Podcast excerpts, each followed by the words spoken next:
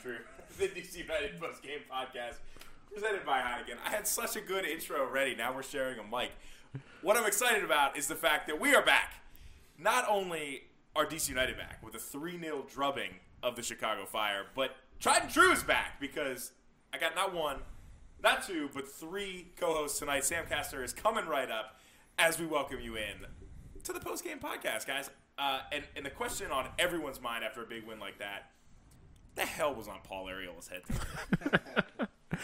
Paul got into a fight with the Clorox. As usual, the Clorox has won. The Clorox has attacked our players on a number of occasions. The Clorox should receive a yellow card and a red card on every evening. Uh, no, Paul's got more style than I ever will, but I, I have to question the decision. Uh, yeah, and, and, you know we've tried to find a correlation here somewhere with the Clorox and player performances. Paul played pretty well tonight, uh, beating the trend. You know, no, no goals. Uh, he, he, smacked or spanked the post, as James Johnson would say, uh, one time leading up to a DC United goal. But yeah, I, uh, it was a shocker, and I and I had to find you guys as soon as I saw his his beautiful blonde locks out there. Yeah, b- beautiful is a word, but uh, oh, also beautiful. Three points. Yeah, and we we there was some serious Twitter discourse before this game going in. What was satisfactory? Uh, was Ola the real deal? What what all that meant? But uh, I I think three points was expected tonight, and three points were earned. As John, this is this is rare scenes here for for tried and true. Um, so but, we, we are back live. We are you know happy to be doing it, and we are all over the place. But but yeah, you know, to to your point about you know, pregame looking at this, you know, these are two big games for uh, DC United. Looking at a week where you're playing a Chicago team that is not a good team, uh, a team that's near the bottom of the standings. You know, they come in and DC United does what you should do to a bottom level team. And you know now we look forward to a game this Saturday that really looms large against an Atlanta team that now finds themselves just inside the playoffs seems to be uh, uh, turning up in the right direction.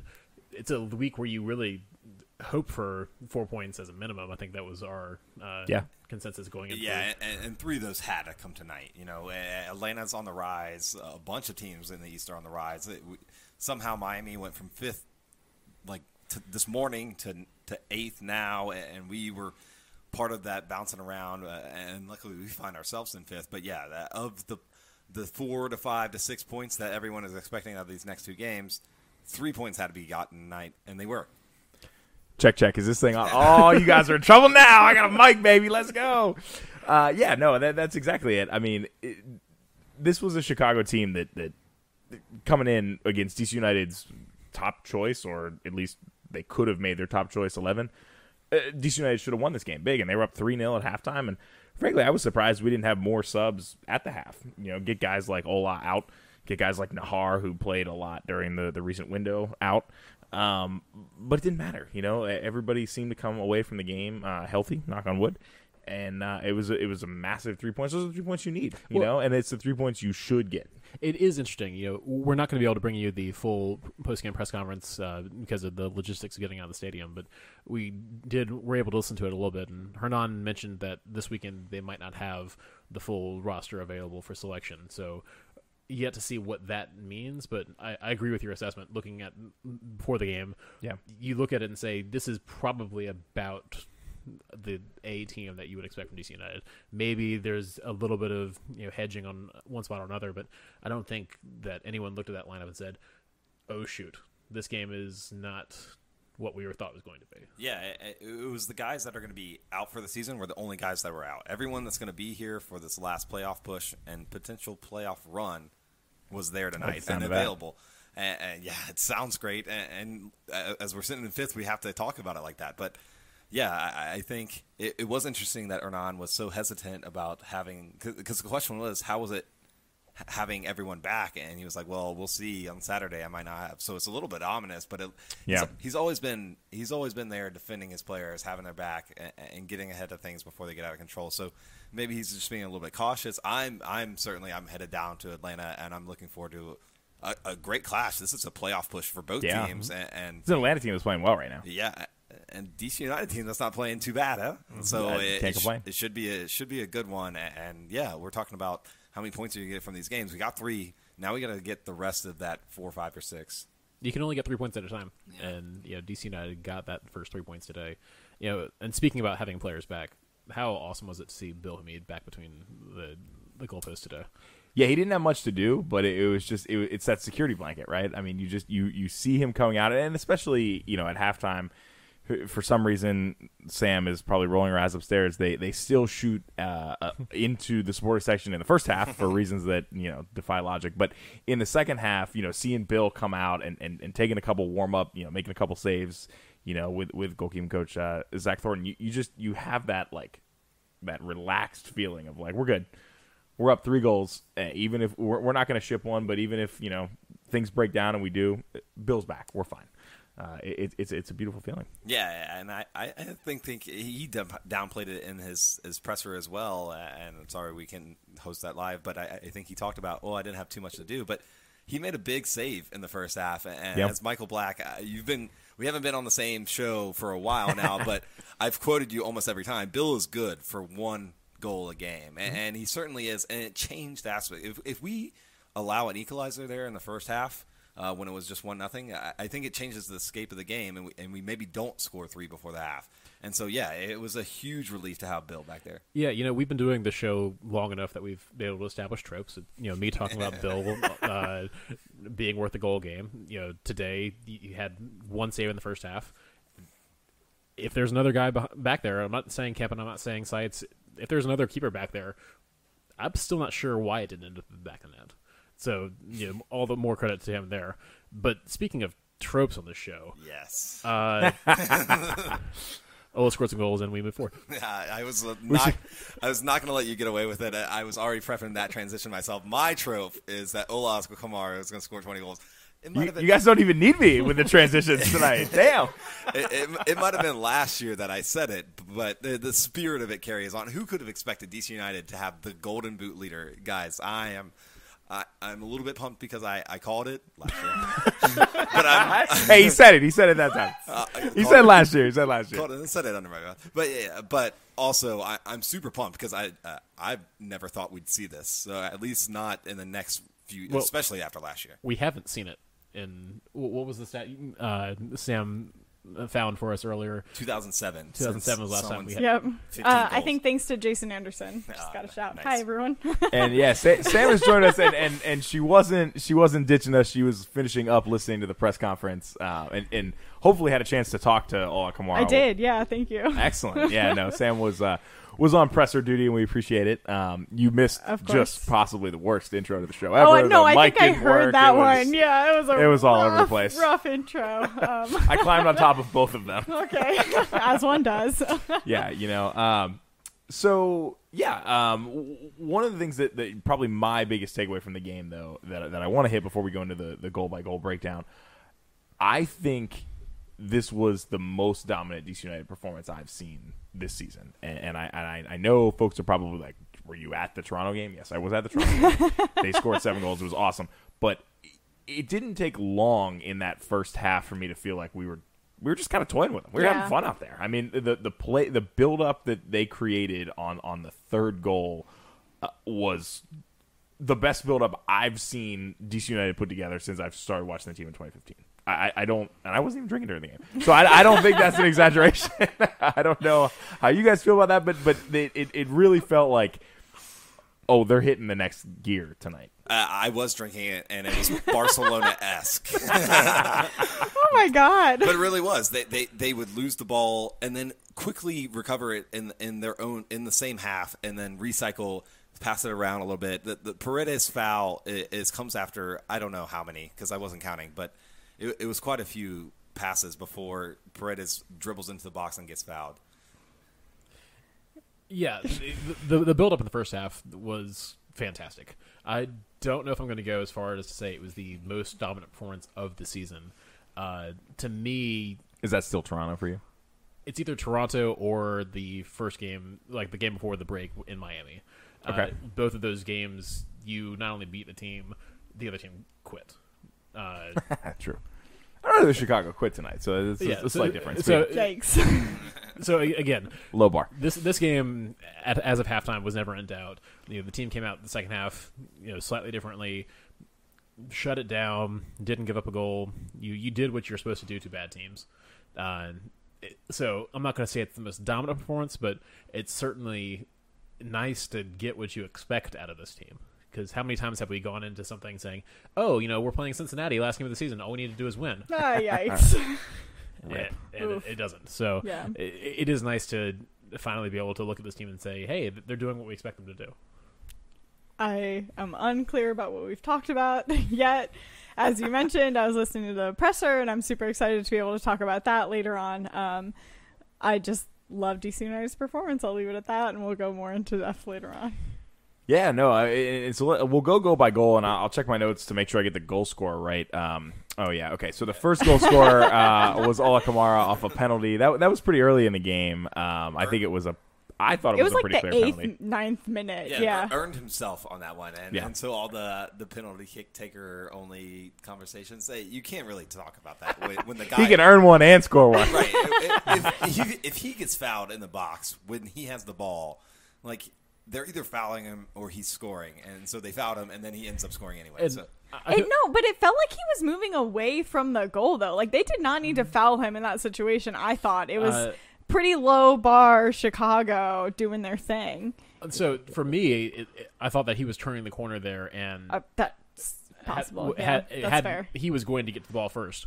Oh, Wh- absolutely, yes. Whether he was going to be able to finish it there from there is another question.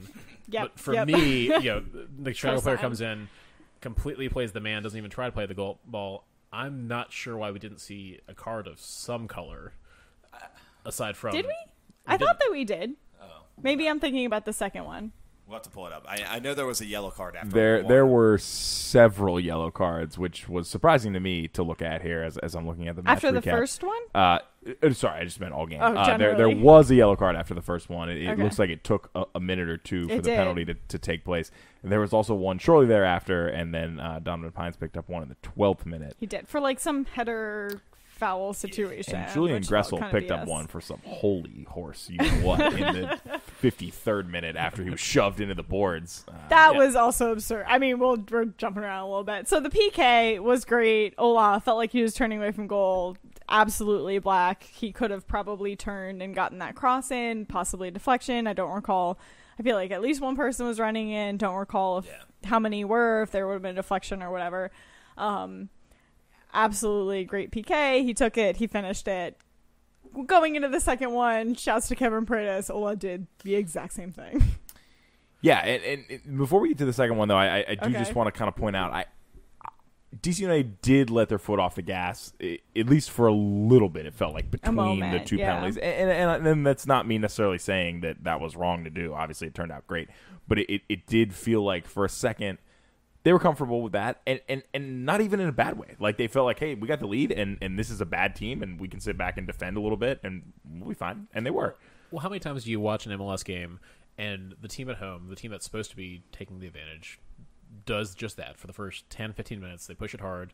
You know, maybe you get a goal, maybe something happens, you let the game play out, and then you, you throttle back a little bit. You know, I think it was a very standard MLS style performance in that respect.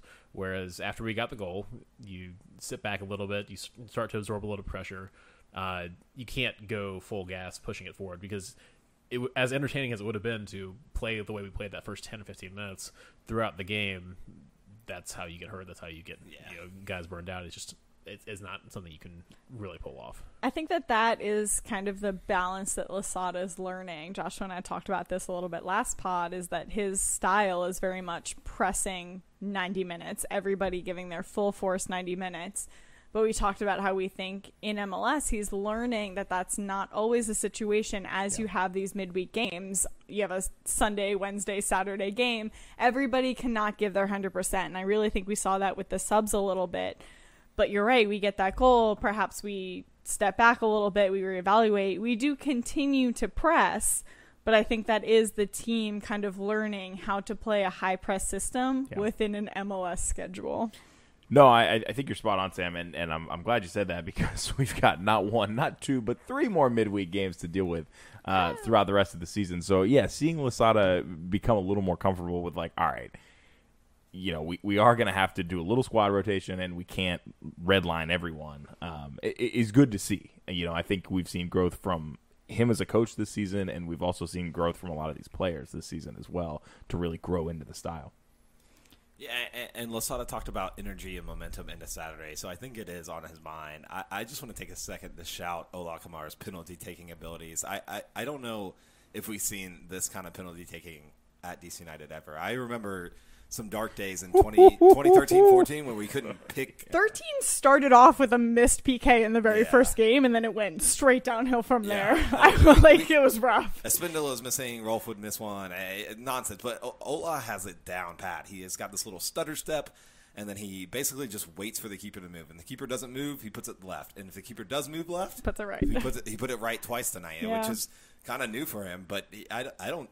Man, he's he's solid there. And so if we can keep earning earning these fouls in the box, I, I think he's going to keep converting. Which he, sorry, can I just cut in? He joked about during the presser. I don't know. We all kind of listened in to Losada and Bill Hamid talking about the presser. I don't know if you guys have gotten a chance to chat about that yet. Um, hopefully, we'll be able to add it into the end of uh, this podcast. But um, I, as I think they mentioned, stepped away to listen to the Ola Kamara part of it, and he kind of joked that you know he had the first and second, and he was waiting for the third PK. Like he even made that joke about um, whether or not that was going to happen for him. But it's definitely kind of on his mind that he's scoring a lot. It's definitely PKs, but the impression I got was regardless of how it comes, he's ready for it. Yeah, a- and you know Joshua joked about you know whether you should count PKs towards your golden boot race, what have you. Absolutely, you know as long as PKs are a part of the game, having a player who's able to step up and take them and basically be automatic is such an advantage. You know, it's not like other teams aren't getting PKs. You know, Yeah. everything will balance out in the long run. Dave Gantar did not have a great game in the as a, the referee tonight, but Just tonight. Listen, we've talked a lot about how I feel like we earn our PKs, right? There Yeah. are, especially in other leagues around the world, you can argue about how some teams per- perhaps don't. Yeah, in the Premier League, perhaps they don't.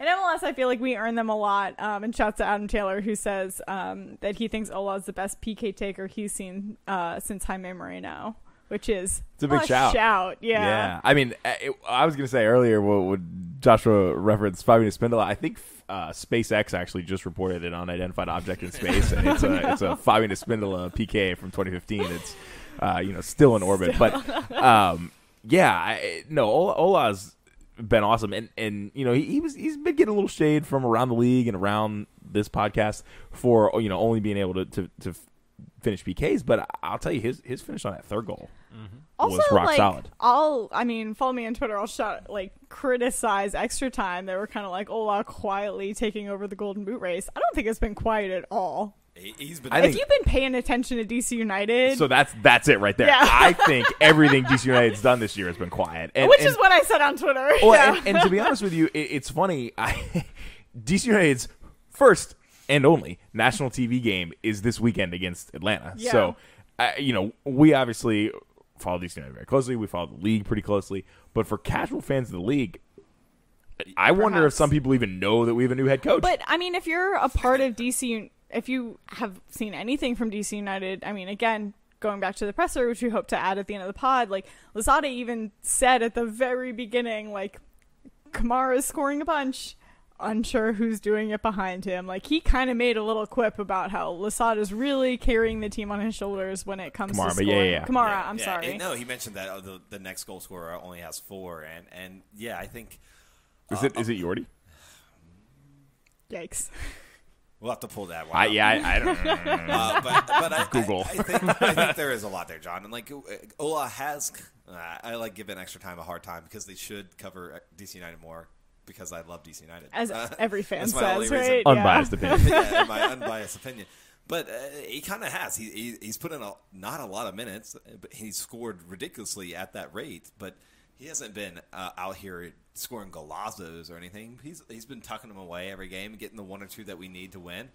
Uh, And so I, I gave him a hard time, but it, it has been not loud. He hasn't been loud in the Golden Boot race, but he's definitely now the leader, and I'm so pumped for that. I think you're right though. It's the fact that he hasn't been getting a lot of minutes. Like even tonight, right? He was subbed out. So I think that the fact that he's been able to do so much with so little time, and then he just kind of quietly gets subbed out, and it's fine, and we'll save him for the next. And again, I think this is Losada really learning oh, the great. best from his players, right? Like you can say this is such a phenomenal coaching decision. The fact that he, all right, John was right about Yordy apparently. it could have been anything, Sam. How did you know? so It is has Reyna. four, yeah.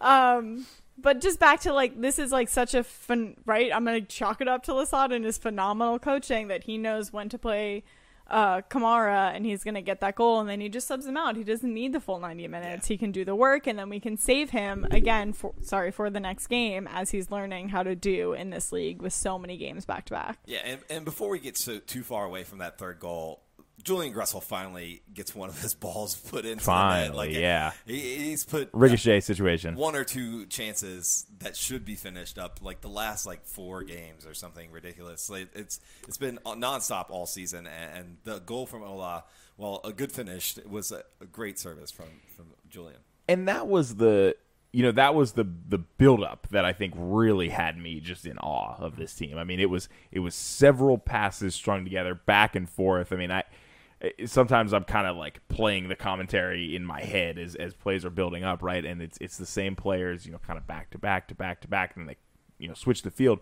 Um, Paul Arriola put a dent in the post on that, Oh, my right? I mean, gosh, that, he- Paul probably should have scored, um, but you know, DC United playing well right now, doing what good teams do.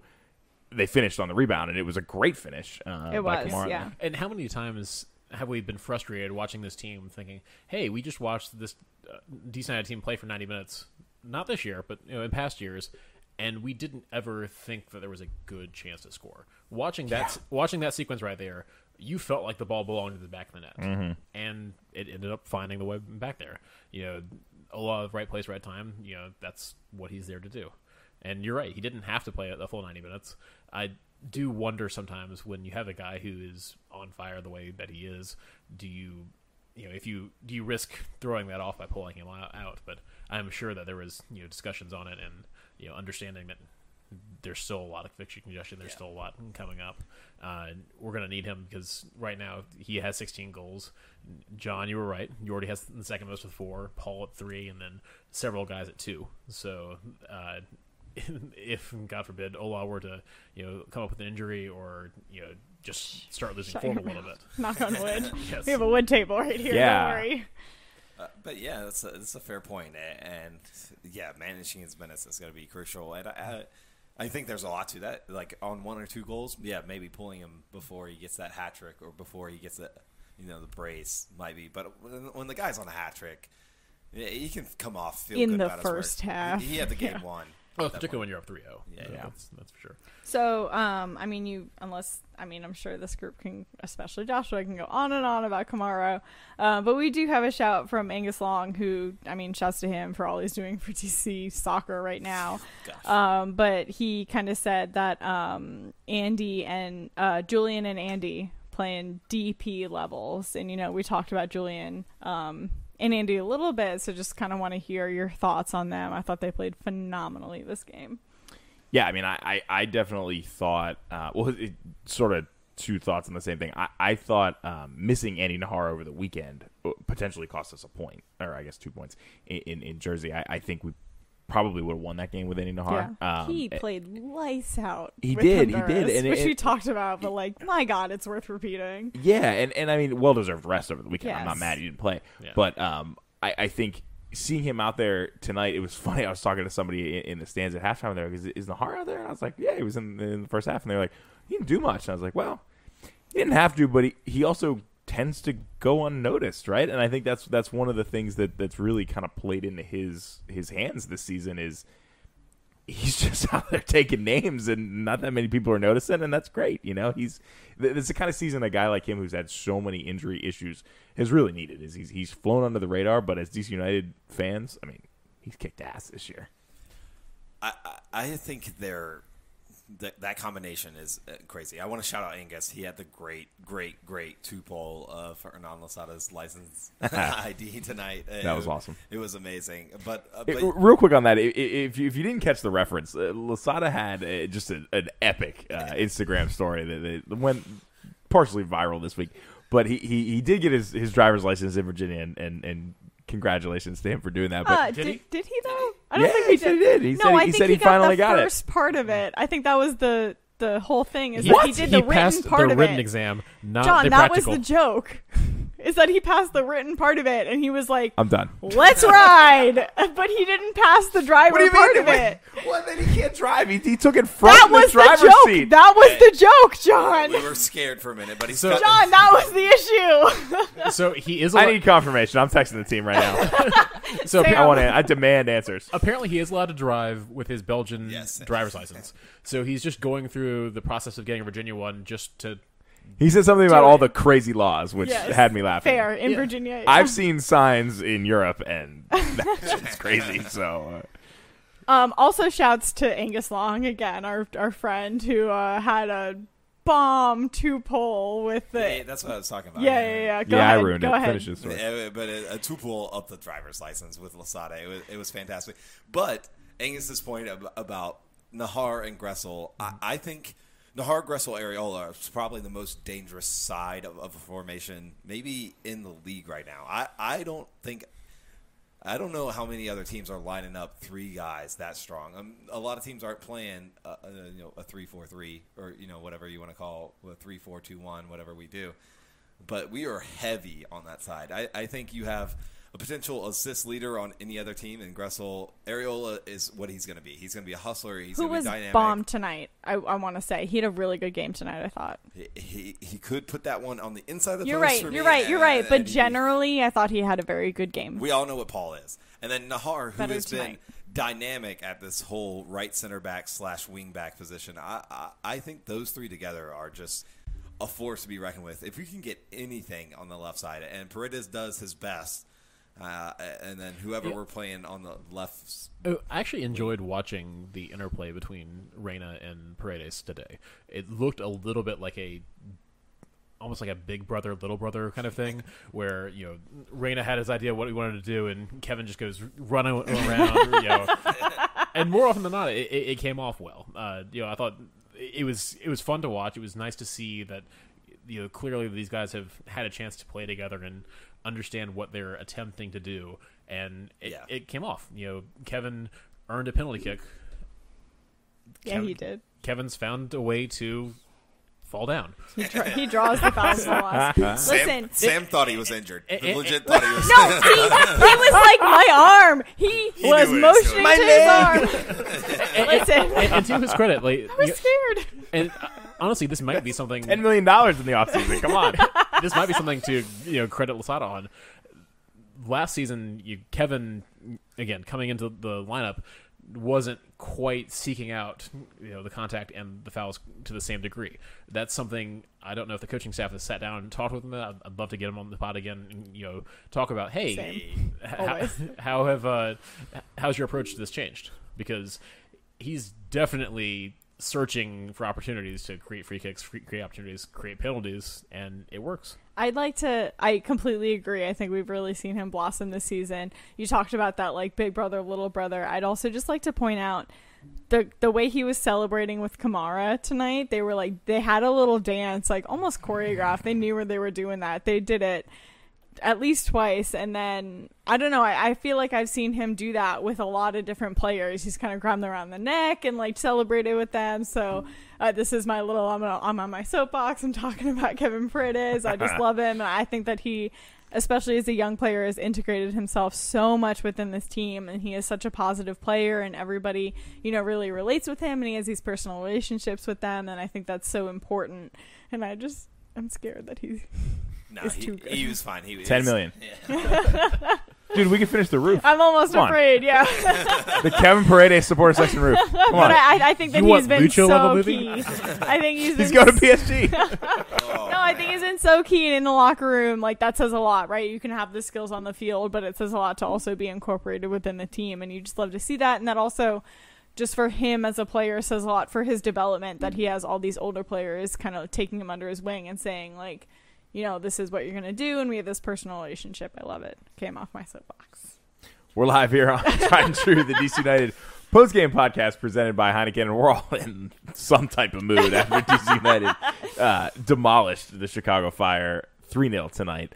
Um, guys, we've talked a little bit about each goal. Um, we want to talk a bit about the press conference. We, we mentioned that we, we heard from some of the guys. We heard a little bit from uh, Hernan Losada. We heard from Bill Hamid, who took a shot at Steve Goff while we were getting out of the car, and man, we also heard from Ola Kamara, or at least Sam did. Um, takeaways from the press conference that we'll try to add in uh, at the end of the show.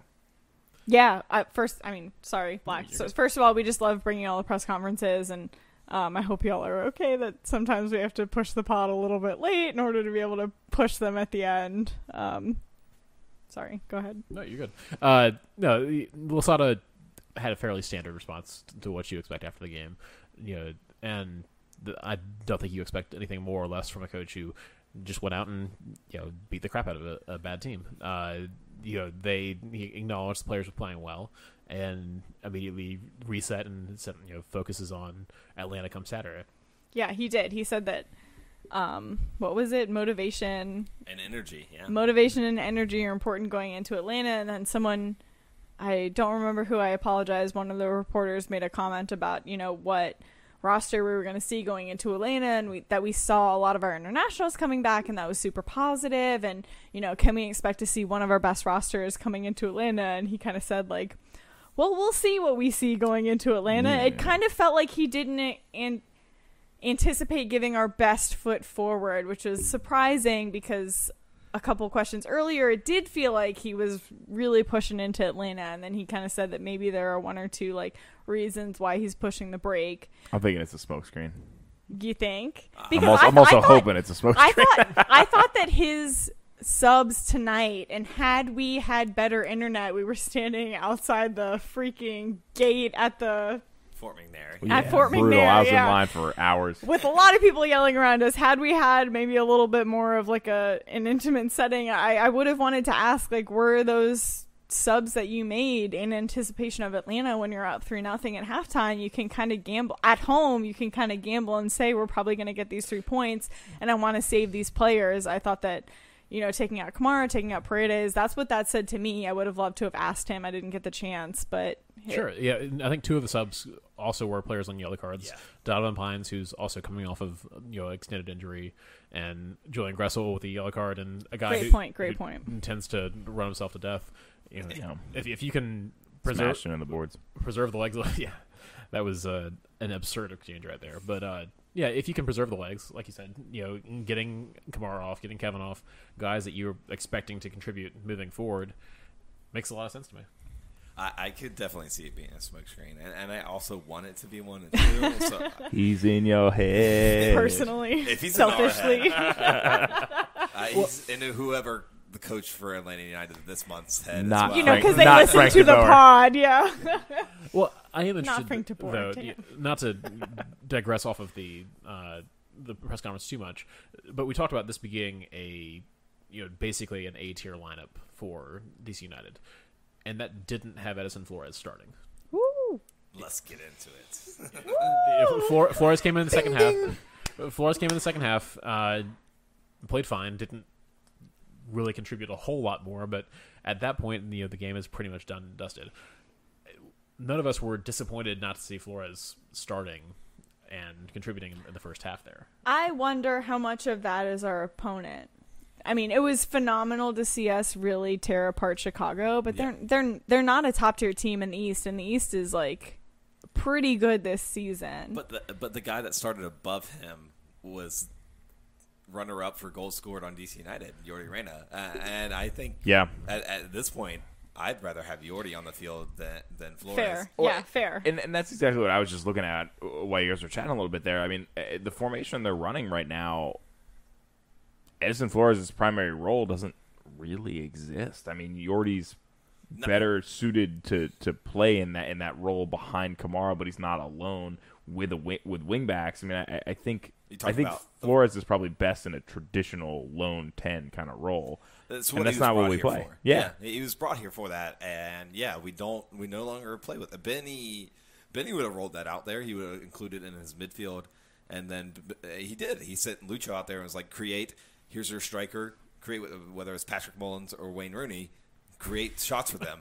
And, and, and that's what Matty we- Mullins has scored in the CCL. these- He scored in the CCL. Y'all, screw off. CCL. Nothing I said was not factual. But Screw off. it's just you said his two Shut options up. were Patrick Mullins and Wayne Rooney. Shut up. it's literally what it was. It was tearing up in Toronto. Oh my god! But uh, yeah, but but yeah, now we don't Shambles. we don't roll with. Shut up. We create from wide. We we create from Paredes doing dribbles and Gressel sending balls in like thirty five times a game. And so we don't need a ten. We need we need play, people to play behind Kamara and, and make those runs in to so that he's not alone. And, and I think Yordy's the better player for that. And it, it'll be interesting to see when these games like ah, gosh, we don't know which one he's preferring tonight's or Atlanta's, but when it comes playoff time, it'll be interesting to see whether it's Yordy or Flores because right now I'm not sure. I mean, I don't. I think Yordy's basically undroppable at this point. I mean, the performances he's put in the Did past you see that several header he games. missed? Oh my. Look, I mean, Uh, undroppable is a a strong way to phrase it, but I agree. I think Yordy has played his way into the spot and has earned his way onto the field would you drop him? for a midweek game against a bad team. Maybe You're saying, get out, Sam. No, I think it was great tonight. Right? Hindsight, right, is twenty twenty. So Sure. it worked out. Yeah, and and um, well, I don't know anything else from the press conference. I, Absolutely, because Bill Hamid, um, I feel like there weren't there were no like hard hitting crazy comments he made, but like he was shut he up. opened up by torching Steve Goff. I'm not trying to disparage reporters here. It was funny. He was like, "How does Goff always go first? Goff does always go first. Goff- It's Goff worth- is like it's the worth most noting. legitimate Goff of us all. should so absolutely yes, go Goff should first. go first. I did appreciate that someone finally called him out on this. but- Goff should always go first. Goff took it on the chin and, and took it like a champ. Was and nice. It was like it was an honor to, to speak to you. Yeah, it was it was all in good fun. Yeah, and, and like anyway, go ahead. well, and like you said, it, it was so nice having Bill back there. Oh my god. That's what I'm getting at is those were the general questions, right? Is you're asking the keeper on a clean sheet like how does it feel to be back in front of fans, home field, right? It was great. Um and that was just the the general feel is like he was great to be back. The locker room is great. Um he loved it. Once again, we're hoping to add that into the, the pod later for you. We love being able to bring those uh, post game press conferences to you. We love that DC United gives that ability. Um, but at at halftime, I was actually on the opposite side of the supporter section, and I literally took a picture of the screen because they put up the stats for the half.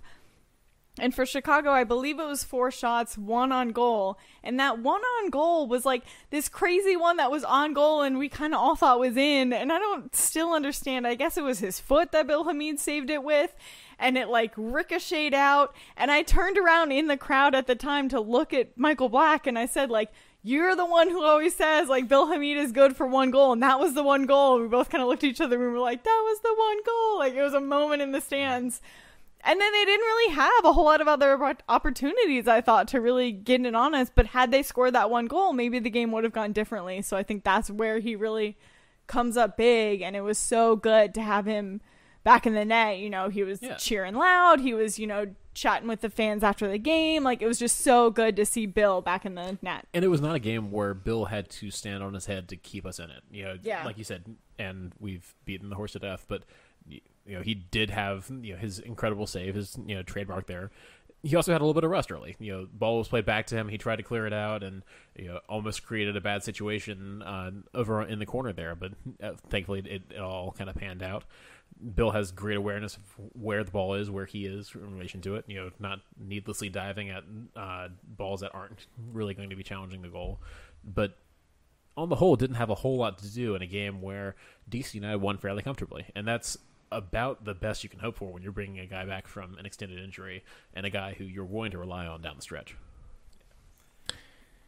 Uh, and Sam, you, you were able to listen to a little bit of what Ola had to say, and I, and I think you asked him a question. So, what did you what did you learn from our uh, our not only ours but the MLS Golden Boot leader? Yeah. Um, Wow. we That's love awesome. it. We love it. Yeah. No, I just asked him. You know, he mentioned a couple press conferences ago. I believe it was a post game one that we were able to bring to y'all about how he took a step back at the beginning of the season and really reevaluated what he was bringing into this season. And I asked him how he was going to continue that and what the locker room was doing. Um, and you know, he really talked about how the locker room was great, and you know, he was really trying to bring that forward. And you know, he just kind of brought it back to Atlanta United and how they were looking forward. And um, this wasn't my question, but someone else. Um, apologies, I don't remember who who had kind of asked like the three points tonight were really valuable. Like, how does that affect the playoff push realistic that that wasn't their words but generally what i got was it with how how did that affect the playoff push and he kind of said like these three points allow us to look ahead instead of looking below and it reminded me of joshua and i's conversation last podcast where i was kind of looking ahead in the table and he was looking below which is just kind of our personalities right? And everyone kind of does a little bit of both but you, you kind of have your preference whether you're optimistic or maybe sorry a little bit more pes- pessimistic but he kind of said that that that gave us that gave us like the realistic ability to really start looking ahead and i think that montreal is i think still on the line maybe with they have a game in hand maybe with another win they're above us but we, we do have a little bit more flexibility as we start winning at home. And mm. again there, there there seemed to be a lot of momentum from everybody. They weren't saying it explicitly but going into atlanta like that's really they were they were already looking forward to that game. We're a point out of a home playoff game right now. Yeah, you know, but it's funny you say that because similarly, we're two points out of, Shut or up. two points shut in the playoffs. up shut up And so when when you talk Shut about up, how packed up, things are, Shut up! Shut up! it- the, the the playoff picture is is more crowded than a, a New York City subway train Oh during rush hour. I mean, Um, it's and, and there's some there are some good teams that the are going to get left out of the packed. playoffs. The East is always packed. I said at the beginning. I think. I think we're in the We, playoffs. we would also be fourth or fifth in the West, though. Yeah. Yeah, I don't think this is a, a an an East is The, E- the East has caught up to the West in the past couple of years. Now we, we get to play Miami a couple times. We get to play Yeah, Toronto yeah. a couple times. Like you know, you can talk about th- those. elements, Atlanta's but- also not high, right? I think they're technically in the playoffs right we'd now, be in but the they're same just on the line. in the West right now. Yeah, yeah. But but I, I- I think that's super Thanks. valid, and it's always great to be validated by the players when when they say that they're thinking the same thing as you. Well, As far as like where should we be looking, up or down, and, Oh. and that's the big question that we. That's why we were talking about how many points are we getting out of this week, because how many points we get out of this week determines whether we're looking up at a home playoff game or down at missing the playoffs, and. and the three points tonight were huge and, and it's taking a step towards looking up. And I'm glad Ola and the team and everyone in, a part of the organization are looking that way. But it, it, it could go either way. It's going to be tight. Down I'd also Well, like it- to point out that New England are two games up, and I get that no one's really catching them, and that's not necessarily our goal. But like, when you look at where the table is, like, they're two games up, and we're kind of like a game in hand for some. We ain't team- catching New England. Can we- so. No, we're not. That's not what I'm saying at all. I literally said that's not what I'm saying. Scroll past them in the standings. That's literally Start not with what I'm Nashville. saying. I'm just saying that If like you- they if- have two teams on everybody, so when you look at the table, like there's a little bit of fluctu- fluctuation we have to play with. I mean, New England. We're not winning the supporter shield. I never said that this season. New England And- needs 17 points from I think nine games to set a record for points And ever. Remember Yes, when it was like absolutely. like four it's years impressive. ago. and we is- were all mind blown. No, and and again, I- Angus Long is like the listener of the pod, right? We've been shouting him so many times, but he was saying He's a great guy. Yes, phenomenal. But we were he he was saying a little bit ago in the live comments, thanks for listening live, is that like when we look at where we are this season, like this season's expectations were never the post game. So the fact that we're even talking about that right now, like that's super exciting for DC United and it's something we should be kind of celebrating and really what, John don't, well, don't make that face. oh, some, something just went haywire here, but I think it's Joshua's mic. Joshua's mic just broke. I thought it was broke the What- whole time. Yeah, it wasn't. It wasn't doing well. Uh, but no, Sam, I'm, I'm making that face just because I, I think those those were Losada's expectations. Lasada promised us like, oh, we're not really trying to make the postseason this year. I think the rest of us team. said with this roster in this league with this many teams making the playoffs, we should make the playoffs. No, we said that I think with Ben Olsen, but with any team, right, in the entire world, do you think when a coach comes in in the very first season and they say, I'm implementing a brand new system and I'm very new to the league and I have no idea who these players are, is postseason? I mean, I, I understand that obviously not all leagues in the world have a postseason, but like, is that realistic? I, I think don't know. I think all like- four of us sat here and said that was the goal for the Yeah, season. I think- No, Back I said it February. was realistic. Y'all said it was not. I so we- don't even try that on me. I think we said we expect like an eighth or a ninth finish, but yeah, we, we were all. I was the only one I think who said we were going to be in the postseason. So And which we're argument are you making? No, I'm making the argument that I think that because of Losada and the type of style he was trying to play and the roster that we had, postseason was definitely an expectation. However, I think that we also need to step back, and especially in a league where someone who's not American has never won the MLS Cup, that it's impressive that in Do what? one time. okay, Tata, whatever. We ignore Atlanta and all that they represent. Sam, Sam, uh, uh, longtime listeners are very aware of this, but if anybody's new tonight, Sam is very much living in her own world. Tatas doesn't Where, count. where Atlanta United doesn't exist. All right, I'm silent for the rest of the pod. You guys have fun. Oh no, but uh, look, it, it, it's tough. Yes, playoffs. A, a good playoff, a home playoff run was way above my expectations. But beating the dumpster fires of the Eastern Conference is within my expectation. We should always beat Cincinnati, Chicago. Maybe We should always Bull. beat, but we couldn't beat them two men up. So the fact that we're doing so now and in the first season, right, it takes a lot for a coach to implement an entire new system. I think we've all, not on the pod, but I think we've all tonight in our various conversations referenced that Cincinnati game, and boy, they're deep in our heads from that game. There's just no way Rent around it. um, but no, when, when you look at the standings, I mean, there are. I mentioned there's some some good teams that are going to miss the playoffs, but there's also some teams that don't really have any business being in the playoff conversation. I'm looking at you, Inter Miami. Uh, Columbus has been pretty terrible this year. They opened they opened a new stadium Beat after though. winning the MLS Cup, Shut and, up. and I would love to play for They them. don't deserve to be in the playoff picture really either. Possibly the Um, worst after like the winning season beforehand. Like it's It's been not been pretty, pretty. awful for them. Yeah. it- you know, and, and Atlanta obviously started off the season ugly. They're they're in some really good form right now, and they're just getting back into the playoff picture. But yeah, I, I think it's it's it's reasonable to expect that DC United are, are in the playoffs now. Um, you know, New York City is a team that you know, we we beat at home to start the season, which was awesome. We should have taken a point the second time. I'm glad we get to see them again. My concern, guys, i- i- just as we talk a little bit about the playoff push here, I was talking to a friend at, at the tailgate earlier the schedule doesn't get easy going down the stretch. We we finished does. with well, but when you look at Well, the playoff picture right now, we Our finished last three are fine, but well. We th- there's a stretch here that includes Orlando away. That's second place or thir- sorry, Which third place Orlando away. Mind blowing that that's hard, right? Like Second place Nashville at home. First place New England at home. Uh, fourth place New York City away.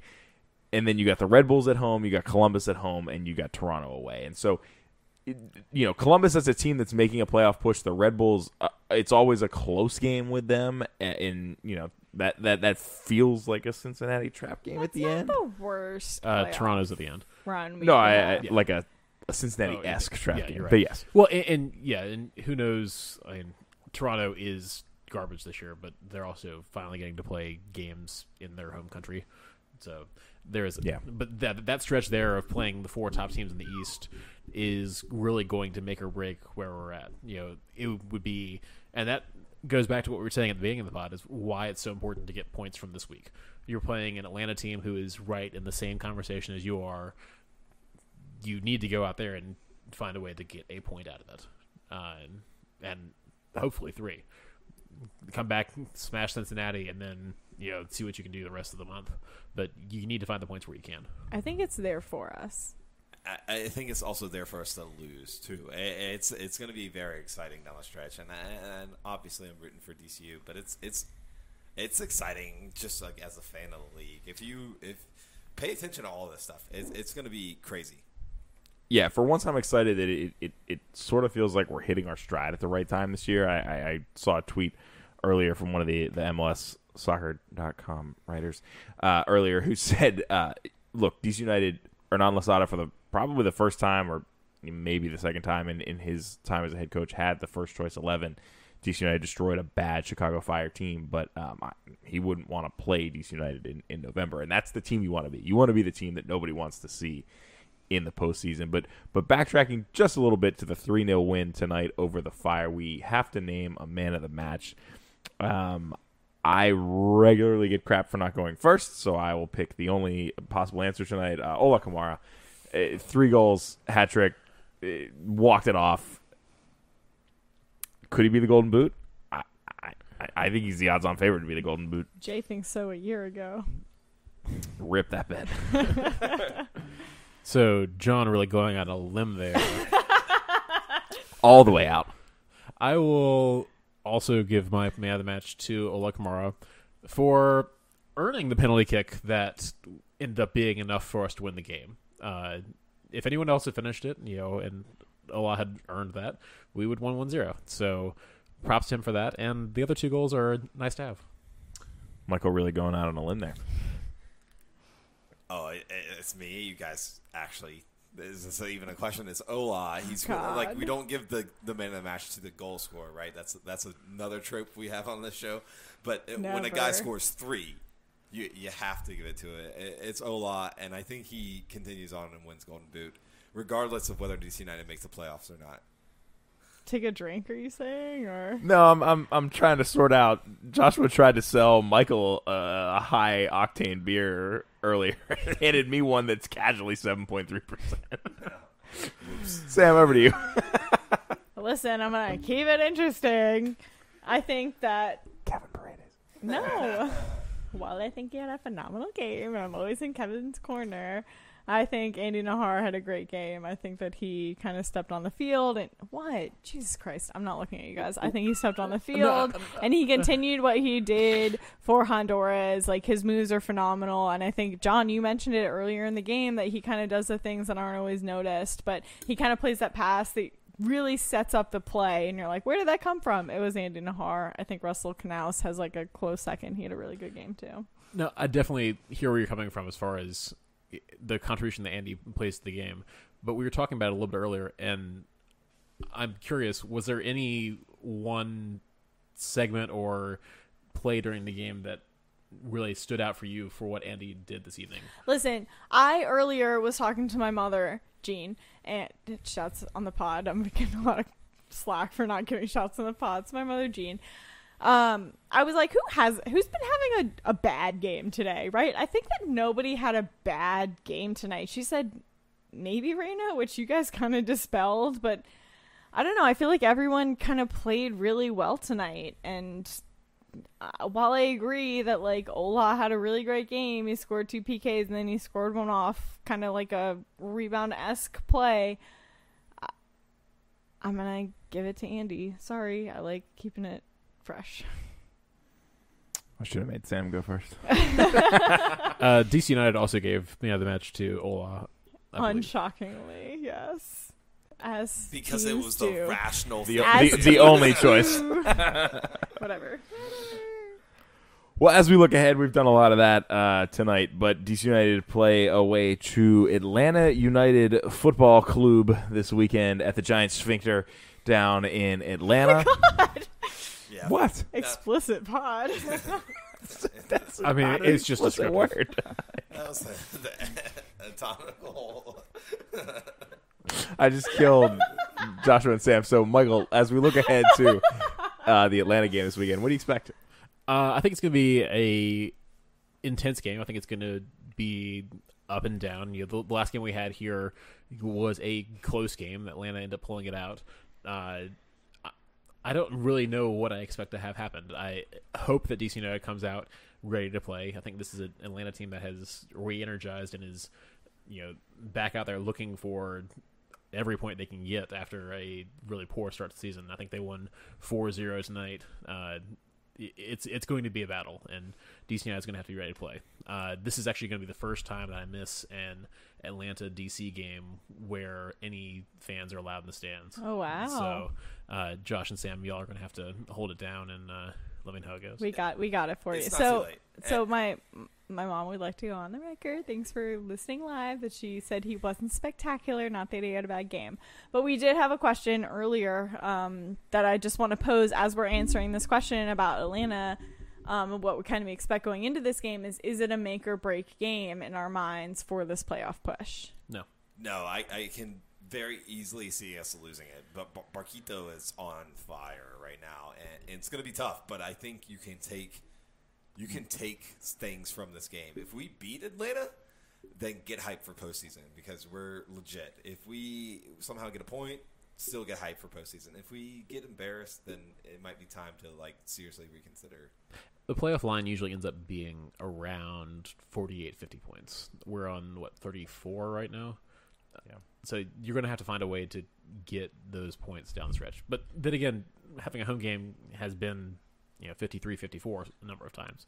So it's going to be crowded down the stretch. It's not a make or break game, but there are only so many games left to get points. I'll give you the the slightly different answer. I, I think it's make or break, but but in in a in a sense that you guys are kind of alluding to, they can't get destroyed. They've got to go down there. They've got to. I think they've got to get a point.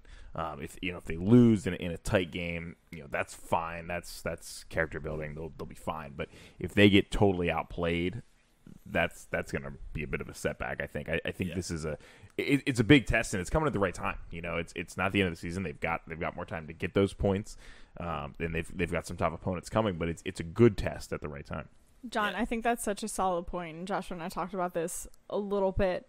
The last show is that we need to learn how to win away. And like I- I, as the most optimistic of our group, think that we can be on the line for a home playoff game, right? But if we don't end up getting that home playoff game or going away, this team has had a very dire history with the first round playoff games, even home, right? Like Yeah. we haven't made it past in a while. So like to be able to say that we're gonna have at least any of a playoff push, which like is or is that not realistic of this season? We've already debated, but like I think that we have to learn how to grit out away games and uh, as John you were saying, at least not get blown out of those games. and I love being able to have this conversation. Like we're in a much better spot than I thought we would be at this point. Yeah. But to your point, if you're not hosting a home playoff game, you're pl- going away to a team like Orlando, a team like Nashville, a team like New York City, or potent. Well, New England's going to have a bye, but you're Yeah. going to be away to one of those four teams, and potentially away to New England the next round. We have not played those teams well this year. No, Orlando. I think the- New York City out of that group. yeah, uh, Orlando is about the closest we came. New York City, you know, who knows where that game's going to be played? Somewhere in Connecticut, probably. But regardless, you know, let's get there and figure it out once we get there. But you're right, we have to figure out how to get results there because you don't get to play Chicago or Miami or Toronto in the playoffs. Well, I mean Certainly Unless- not on the road. Yes, absolutely. While we're on the the topic of Atlanta, um, I always try to shout right our listeners. Like, I mean, I say to everybody, I kind of assume that we record the show and it's just the conversation we'd be having anyway. And the fact that anyone listens is like beyond my expectations. We appreciate every single one of you. On that note, we're so super. Joshua and I are super excited to meet Brian Greenberg, who's been a listener from the beginning. I Long think time listener, first time road game.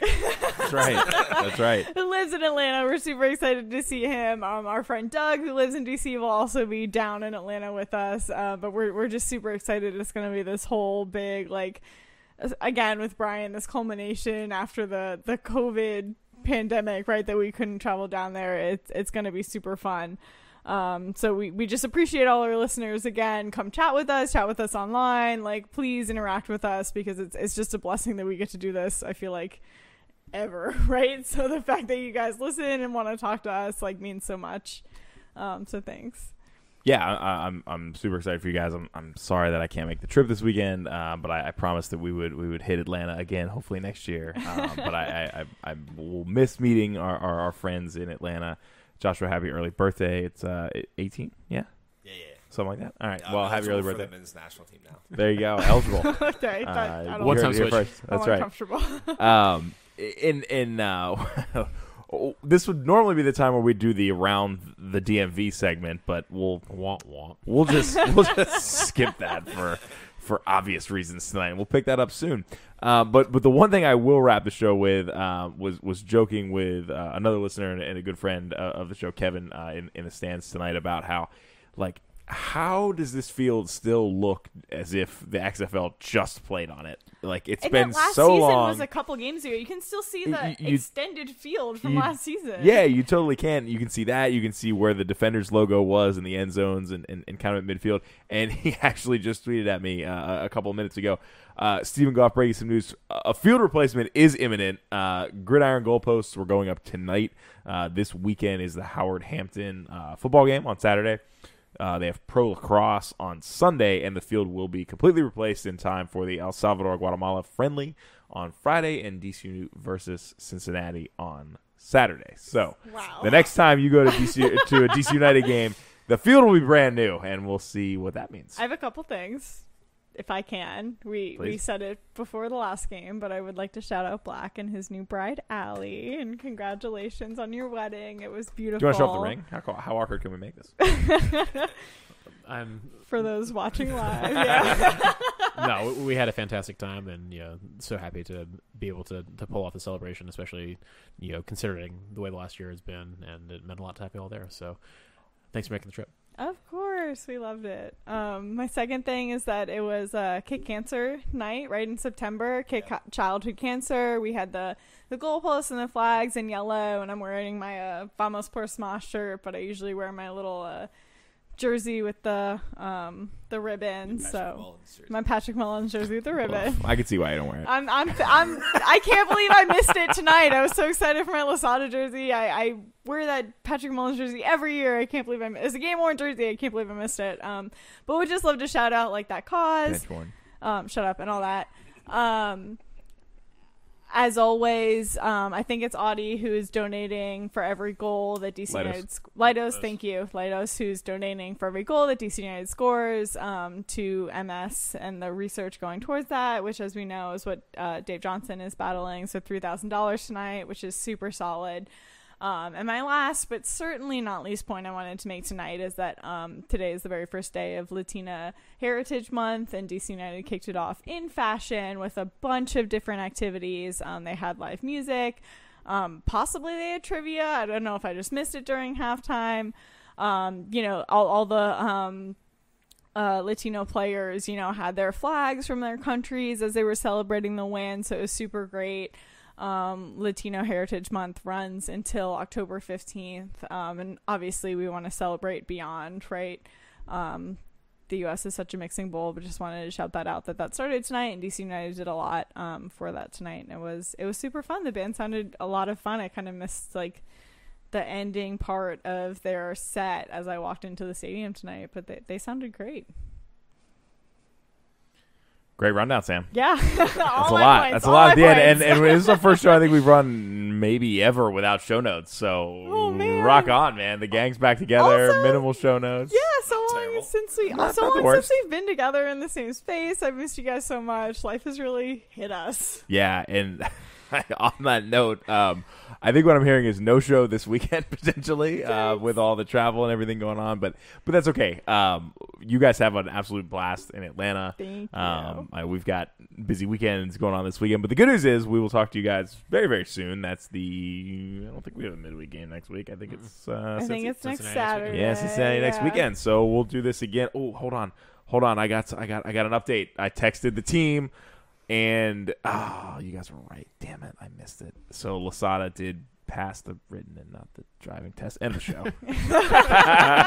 Shouts just... to Sam Lang for the, the late breaking intel that apparently only I didn't have. Yeah, I think the late the re, like prior intel we all had. So if you see Losada driving down the road, feel free to Call wave. Out, yeah, and get out of the way. John, I sent a whole tweet about how Sam and Rory were freaking out about him possibly driving without a real license. Hey, our our, our DC United point of contact would like us to like us to clarify. He does in fact have a valid international driver's license. So, in the event that you see Losada behind the wheel, it's legit. and again, shouts to Angus Long for his bomb two pole. That's an excellent two pole Man, these shows are a lot more fun when we win. I love it. Thank you guys for spending the night with us. We appreciate it. We'll talk to you guys really, really soon right here on Tried and True, the DC United Post Game podcast presented by Heineken.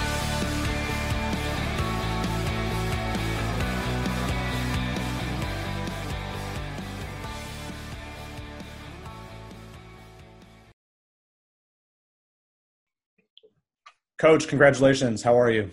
Um, I'm fine. Zach, and you? Good. Any any opening remarks from you before we take questions? Yeah, I could say that it was a, a very nice and a very good first half where we hit and we score on the right moments. Um, you don't win every weekend 3-0 and you are 3-0 on the halftime. And then, well, I think that played a little bit of role in the head of the players, knowing as well that we have a, play, a game in two days. And it was kind of more uh, saving energy. But on the other hand, that was not my goal. I wanted to score the fourth one. I also wanted to keep the, the clean sheet for the confidence of the defense. So, in general, very happy with the with the results. And now let's try to to to recover the guys for for Saturday. Um, there are things that could be better, but once again, winning 3-0 at home um, is not something that happens too often. So uh, we did what we have to do. I was just checking up the ranking, and it's it's on fire. So it's gonna be amazing. And Saturday we go full full of energy, full of motivation, and trying to do our game against a straight opponent. Great, thank you, Coach. We'll go to Steve Goff first. Don, thanks for your time. Congratulations on the victory. Um, obviously, a, a, lot went into uh, the goals in the first half, but it is Ola scoring these goals. Um, I wonder if you, if you could speak on his um, his efficiency and his confidence and the importance that brings uh, to a team to have a striker um, scoring uh, regularly. Yes, if if you want to compete for the playoff, you need a scorer, and in this case, we have Ola. Um, unfortunately, we don't have anyone behind Ola with not even four goals, I think. So we depend a bit too much from him, but very happy with his performance, with his efficiency. Um, and if I'm a bit more strained with him, he should probably have more goals than what he has right now. But he's doing he's doing great. It's very important for us, and today he showed it once again. We'll go to Jason Anderson next. Come on, Jason. We'll come back to him. We'll go to Mario Amaya next. Mario. Hola Hernán, Felicita, felicidades en los tres puntos. Solo quiero preguntar, uh, pensando en, la, en, en, el pattern de substitutions o la, en, el, en, en, las, en los cambios que hiciste en el segundo tiempo, ¿lo hiciste ya pensando para guardar, guardar algunos jugadores para el partido del sábado contra Atlanta? Sí y no. Lo hice también para darle minutos a chicos que estaban en el banco, eh, para repartir un poco los minutos con toda la plantilla. Así que creo que la, la, intención de los cambios es más darle minutos a los chicos que entraron que andar guardando gente para, para el partido con Atlanta. We'll go back to Steve Goff. Hernan, you know, as players come back from international duty, and some players are coming back from injury, um, it's looking more and more like you have your uh, full complement of players. Um, I'm wondering if you could speak to the competition now to get on the field or even get into uniform for a lot of these guys. Well, Steve, wait until you see my roster next Saturday because I'm not sure if I have my full roster for the next game. Um, but yes, competition is always positive. It makes my job even harder, even more difficult. And when you have options, well, you see, like today, you can rotate, you can make changes, you can give minutes to all of them, and the level doesn't drop. So the more numbers I have, the better for me, the better for the team, the better for the organization, and the better for this final stretch of games that are coming up. We'll go. We'll go to Jason Anderson. It's going to work this time. I hope so. Uh, thanks for the patience, Hernan. Um, I wanted to ask a little about you know Chicago put a lot of really technical players in, maybe even more than we usually see out of them. uh, with Jimenez and Medran both uh, starting in the same game. Um, I wanted to know what your thoughts were on how you managed the first half, especially. Uh, obviously, at three nothing, the game changes quite a bit, but the the early stages, especially. Yeah, we knew that. We knew that they are they have a lot of technical players who like to play short passes, especially through the middle, and we wanted to force them to make turnovers, to press them high, um, to give them the opportunity to build up. And the moment the first ball was a short one, uh, step forward and, and, press them to force them to make mistakes. And I think we did it pretty well. Um, two good actions uh, on the penalty phase, vertical balls, um, a nice goal of Ola running on the near post uh, after a good action and a good shot from, from Paul. And even in the second half, uh, Ramon should score at least two goals. So uh, the guys know what they do.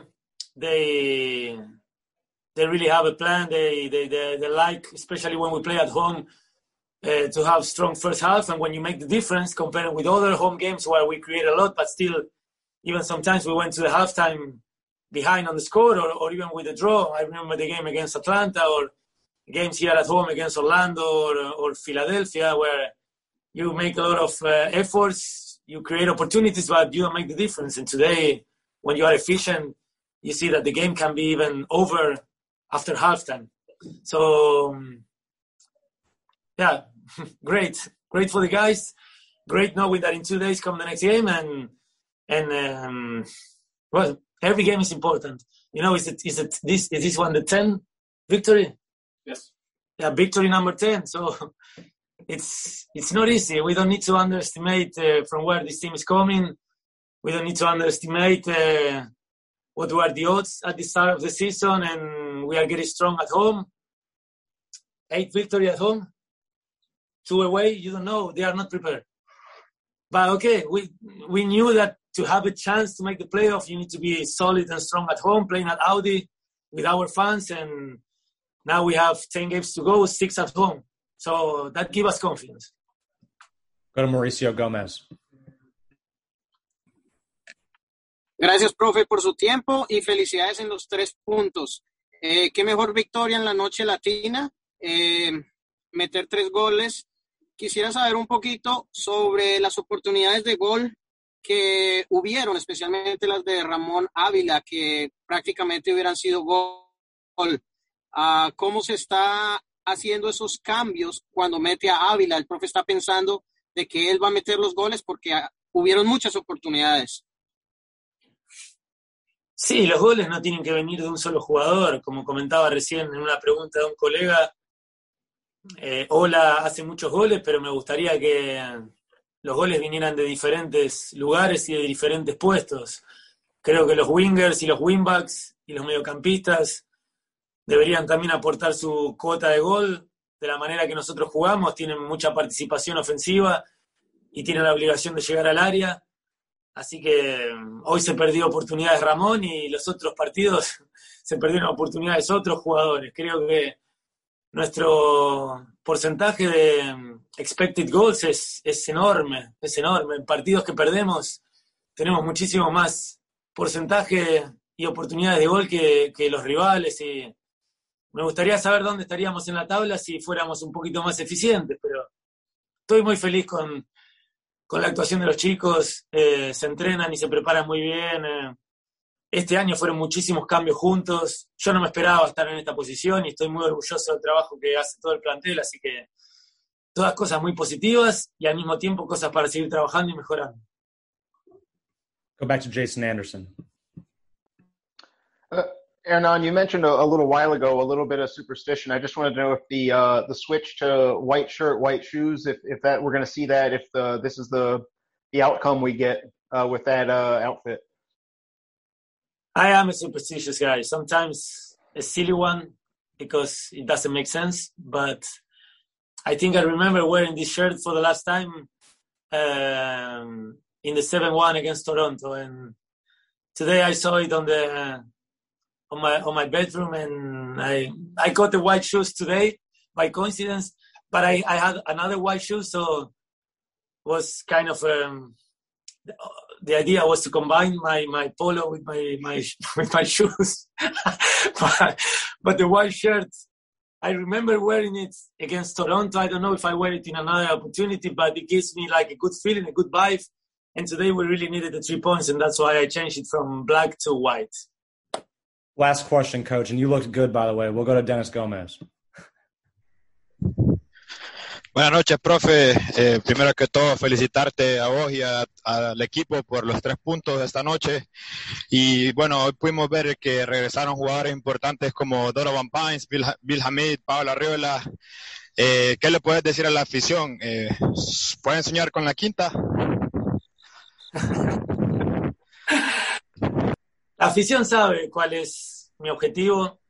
Fui muy claro al principio del torneo, al principio del campeonato, que eh, lo que más quería era que el, hincha, el fan, el, el, supporter de DC United pudiera venir al estadio, a Audiefield y pudiera tener muchas emociones, sentirse identificado con la manera de jugar, con el estilo de juego, que te, se entusiasmen con un equipo que deja la vida en cada pelota, que quiere jugar siempre para ganar. Y ese objetivo creo que se ha cumplido con creces. Ahora está el segundo objetivo, que es eh, intentar meterse en el playoff. No es el, objetivo principal, porque quiero siempre recordar esto, que al comienzo del torneo, ustedes, los conocedores de la MLS, los conocedores del equipo, la verdad que no, no creían que este equipo estuviera ahora en el quinto puesto, creo como estamos ahora, así que quedan 10 partidos, queda un montón, está todo muy, muy junto. Puedes terminar tercero o cuarto, puedes terminar octavo o noveno, va a ser un final apasionante. Pero bueno, el progreso que se consiguió es, es, enorme, me, llena de orgullo. Es todo gracias a los chicos y todo gracias a los jugadores. Ellos eh, son los que eh, se convencieron de hacer un cambio desde la alimentación, desde la manera de entrenar, desde la manera de cuidarse, desde la manera de jugar, de la manera de pensar. Eh, soy muy agradecido con el grupo que tengo, así que vamos a ir partido a partido. Eh, el partido más importante siempre el próximo, quedan 10 partidos, son 30 puntos, eso es un montón, puede pasar un montón de cosas, pero nadie nos quita, la ilusión de poder terminar el campeonato lo más alto posible y como sea que termine el campeonato, con la sensación de lo hemos dado todo, lo hemos intentado todo hemos querido jugar como nosotros queremos, nunca nos hemos adaptado al rival y DC United siempre saca a ganar. Así que ese es el objetivo del campeonato. Si viene la quinta, que venga la quinta, si es playoff, si es playoff, si nos quedamos afuera, nos quedamos afuera, pero siempre jugando a ganar. Coach, thank you. Bill, congratulations on the three points and the clean sheet. Thank you. I don't know who that is. Is that Zach? Zach. It is Zach, man. Good guess. What's All up, right. bro? We'll jump in. We'll go to Steve Goff first. Steve, go ahead, man. Of course. Bill, how did it feel? Steve, Uh, Why you always have the priority, man? I don't get this. I put up my hand real fast. Okay. All right. Um, it's an honor to speak to you. Um, Wow. how did how did you feel coming back tonight, and how did it feel just to get back into the rhythm of this team that's uh, that's making a nice push for the playoffs? Yeah, it felt great. It was a little, I was a little emotional after the game because you know it's been a tough year for me. So yeah, I felt great. It felt great to be back out there and uh, for us to get a shutout. Um, that was important, regardless of the opponent. Um, you know, uh, the chemistry is solid. Uh, you can see every game building, building, building, and I think this is another step forward. So keep going. We'll go to Moises next. Hey Bill, how you doing? Nice to uh, see you back in action.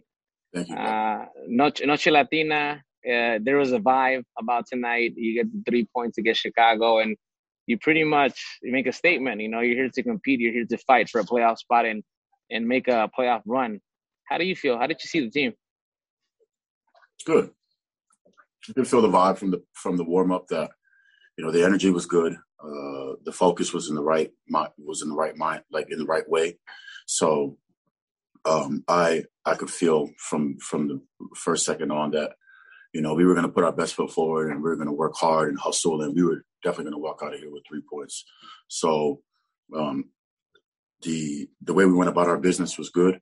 Um, a few things to button up. Me and myself individually, I was slightly rusty in the beginning, but as to be expected. Uh, but all in all, the group effort it was it was sound. Uh, it was what it needed to be to get three points tonight, and um, now we have to focus in because the East Coast is very very tight. The sorry, the Eastern Conference is very very tight, um, and to see uh, now Miami's now in the picture is crazy. Um, and Atlanta is right underneath us uh, by only two points. So Saturday is of massive importance. So, you know, we have to take the positives from this game and we have to quickly turn around and implement those positives with a new game plan against Atlanta. We'll go to Jason Anderson. Hi, Bill. Thanks for speaking with us. Congrats on the win, the shutout. Um, I wanted to ask, just in general, obviously a game goes three nothing uh, at halftime like that. Um, Chicago threw. It seemed like at times they left Terán back, and he was the only guy they were leaving back. How do you think the group did uh, managing the game? You know, not having to defend too deep or anything like that, just keeping the ball, keeping things kind of uneventful for you. Uh, well, I think I had a, a, fair bit of action in the first half, but um, not necessarily saves, but having to be a part of the play having organized, move the guys around. And I think that we found a way to deal with uh, all their numbers pushing forward, their high back line. Uh, you look at that third goal, you know, caught them sleeping off of off of a goal kick. Play Don, Don plays um, Kevin, and Paul's all alone. so before they even knew it, we had the ball past half field. Paul hits the bar. Julian's there, busting his tail to get all the way down the field. Good service all that busting his tail to get down the field, header in the far post. So, you know, we definitely took our game plan, took our work ethic, and uh, implemented it against a team that likes to play a high line. And uh, you can see it, it, was, it, You can see it clear as day in that third goal. Mario Amaya, next up. Hey, Bill, congratulations on the three points and the shutout. I just wanted to ask, how did it, how did it feel to come back uh, uh, come back from a, from an extended injury and just getting your feet under you, and as well getting the uh, the uh, love and the support from the love from the supporters when they announce when they announce your name prior to kickoff. Uh, that was amazing. It was amazing feeling. Um, I felt like I could have given given our supporters, our club, so much more so far this season. But you know, there's 11, 10, 11 games to go. So you know, now it's time to stay healthy. One, uh, take care of myself, make up for it, and give these fans what they deserve because they've been riding with us this whole season so far. So um, it felt good to get some love from them, um, and I just want to pay them back. And obviously, the group has gotten felt so loved from the fans. Um, the fans have they've been riding hard for us this season. So and we feel it, we understand it, we see it. So you know, we're trying to put our best foot forward to perform as well as we can leave it all on the field. And uh, uh, I don't want to jinx it, but we got to stay healthy as a group. We'll go to Mauricio Gomez. Uh, thank you, Bill, for your time. Congratulations and welcome back. Uh, pretty much the question uh, Mario asked it already, but um, how do you feel when the crowd? I was a little bit on the crowd, and they were chanting "Bill Hamid, Bill, Bill Hamid" for like maybe two minutes uh, to me, I just standing there, it felt really great. So how how do you feel your comeback and hearing the the, the crowd, the fans chanting your name? Uh, feels amazing. Uh, the support, you know, all these years, uh, you know, I've been representing this club, representing this city at this level. Um, you know, I've met some very amazing people throughout the years. Um, you know, I've, I've people that I used to stand next to um, in the in the in the in the supporters section when I was young that are still there, still representing the team, still sending me messages, and um, you know to uh, walk around the city, um, living in the city, and uh, to feel the love wherever I go. I think it's the most amazing feeling. It gives me the energy and the the passion to represent this club the best that I can and to work hard. And, um, you know, unfortunately this year I haven't been on the field as much as I can, but, you know, to hear that when you come back, it, it just makes you feel like, um, if it makes you feel like they care.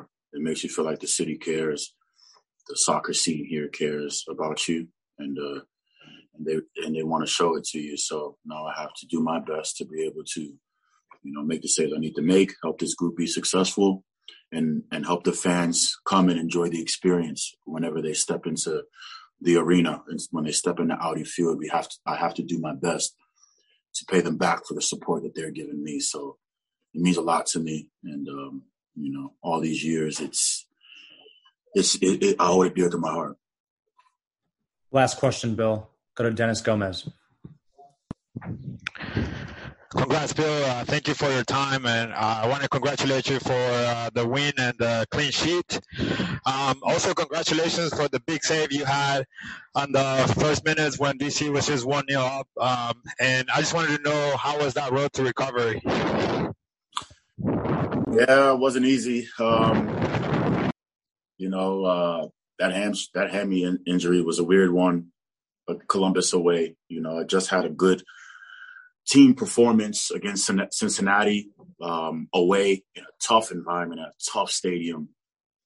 We got that. We got the, those three points. Oh, actually, we got a tie. Sorry, and then from there, you know, we we felt confident walking into Columbus's arena, um, and like and as you saw, as everyone saw, we got the win there also, regardless uh, of me because the team is solid. Um, so you know, to just come out and, and play sweeper keeper and and swing my foot at that ball and just and it felt like somebody somebody sniped me from the from the back. It hit me in my hamstring. So you know to to come back from that, it's a tricky injury. Um, tearing a hamstring, tearing a calf, it's a tr- it's a tricky one to come back from. You know, you have to really be careful and you have to make sure it's really good before you step back on the field. And you know the the pandemic that's still alive and and and and moving along. You know, we have to be careful as a community here in this area to to stay safe and um, and you know we have to we have to get vaccinated. You know, so we so we st- keep ourselves as individuals um, as healthy as possible if we do catch this virus. So um, I'm thankful, you know, to be able to. I'm thankful that this club gave us the opportunity to get the get the vaccine one, and um, I'm thankful that that vaccine helped me uh, to not have symptoms that were so bad. Because for for a short for a short little period, I felt like it was going to get bad, but I think that vaccine helped me um, to to at least not feel so bad throughout that um, throughout that quarantine time period. So um, got healthy, kept myself safe, and you know we look forward. Bill, thanks so much, man. Appreciate it. Thanks, guys. Hola, the hat trick hero. Y'all good? All good. All right. Steve Goff. Hey, Ola, congratulations. Um, describe what it's like uh, for you as a striker when you're in this kind of scoring rhythm and, and form. I mean, uh, right now it's rolling. I'm I'm constantly just thinking positive and thinking about the the next opportunity, and it's a it's a good feeling. You know, you're not chasing it; it come, it's coming to you.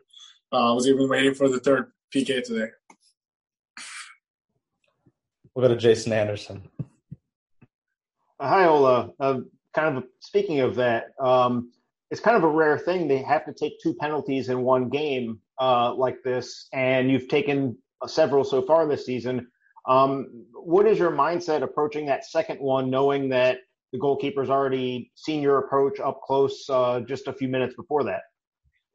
I think it's uh, it's actually the third one in a kind of short period of time because we had a PK mm-hmm. in Chicago, but of course in uh, in this game that close, I think I, I, do it a lot in training. You know, I, I, I practice the same same with the goalkeeper, so I'm trying to just do exactly the same as last time but also I don't want to give too much information about it. You know, I always do something opposite. I'm thinking completely the opposite. That's great. We'll go to Mario Amaya next. Hey, Ola. Uh, first off, congratulations on the hat trick. Second off, I'm digging the shirt and chain combo. Uh, I just got to ask, how ha- that the hat trick itself, how does it help? How does it help you uh, build confidence uh, going into the into the latter part of the season? I mean, I think felt like this game was a game where if you get three points, you can kind of look up on the table as well. You know, you don't have to be too scared of everything everything happening behind you, even though it's like a clutch moment. I think gives me a lot of confidence. I'm really I'm feeling good at the at the moment, you know, and especially when it's Latino night, I have to represent. we'll go to Sam Kasner. Um, hey Ola, congrats on the hat trick and thanks so much for joining us. Uh, several press conferences ago, you talked about taking a step back in the preseason, getting your mind right coming into this season.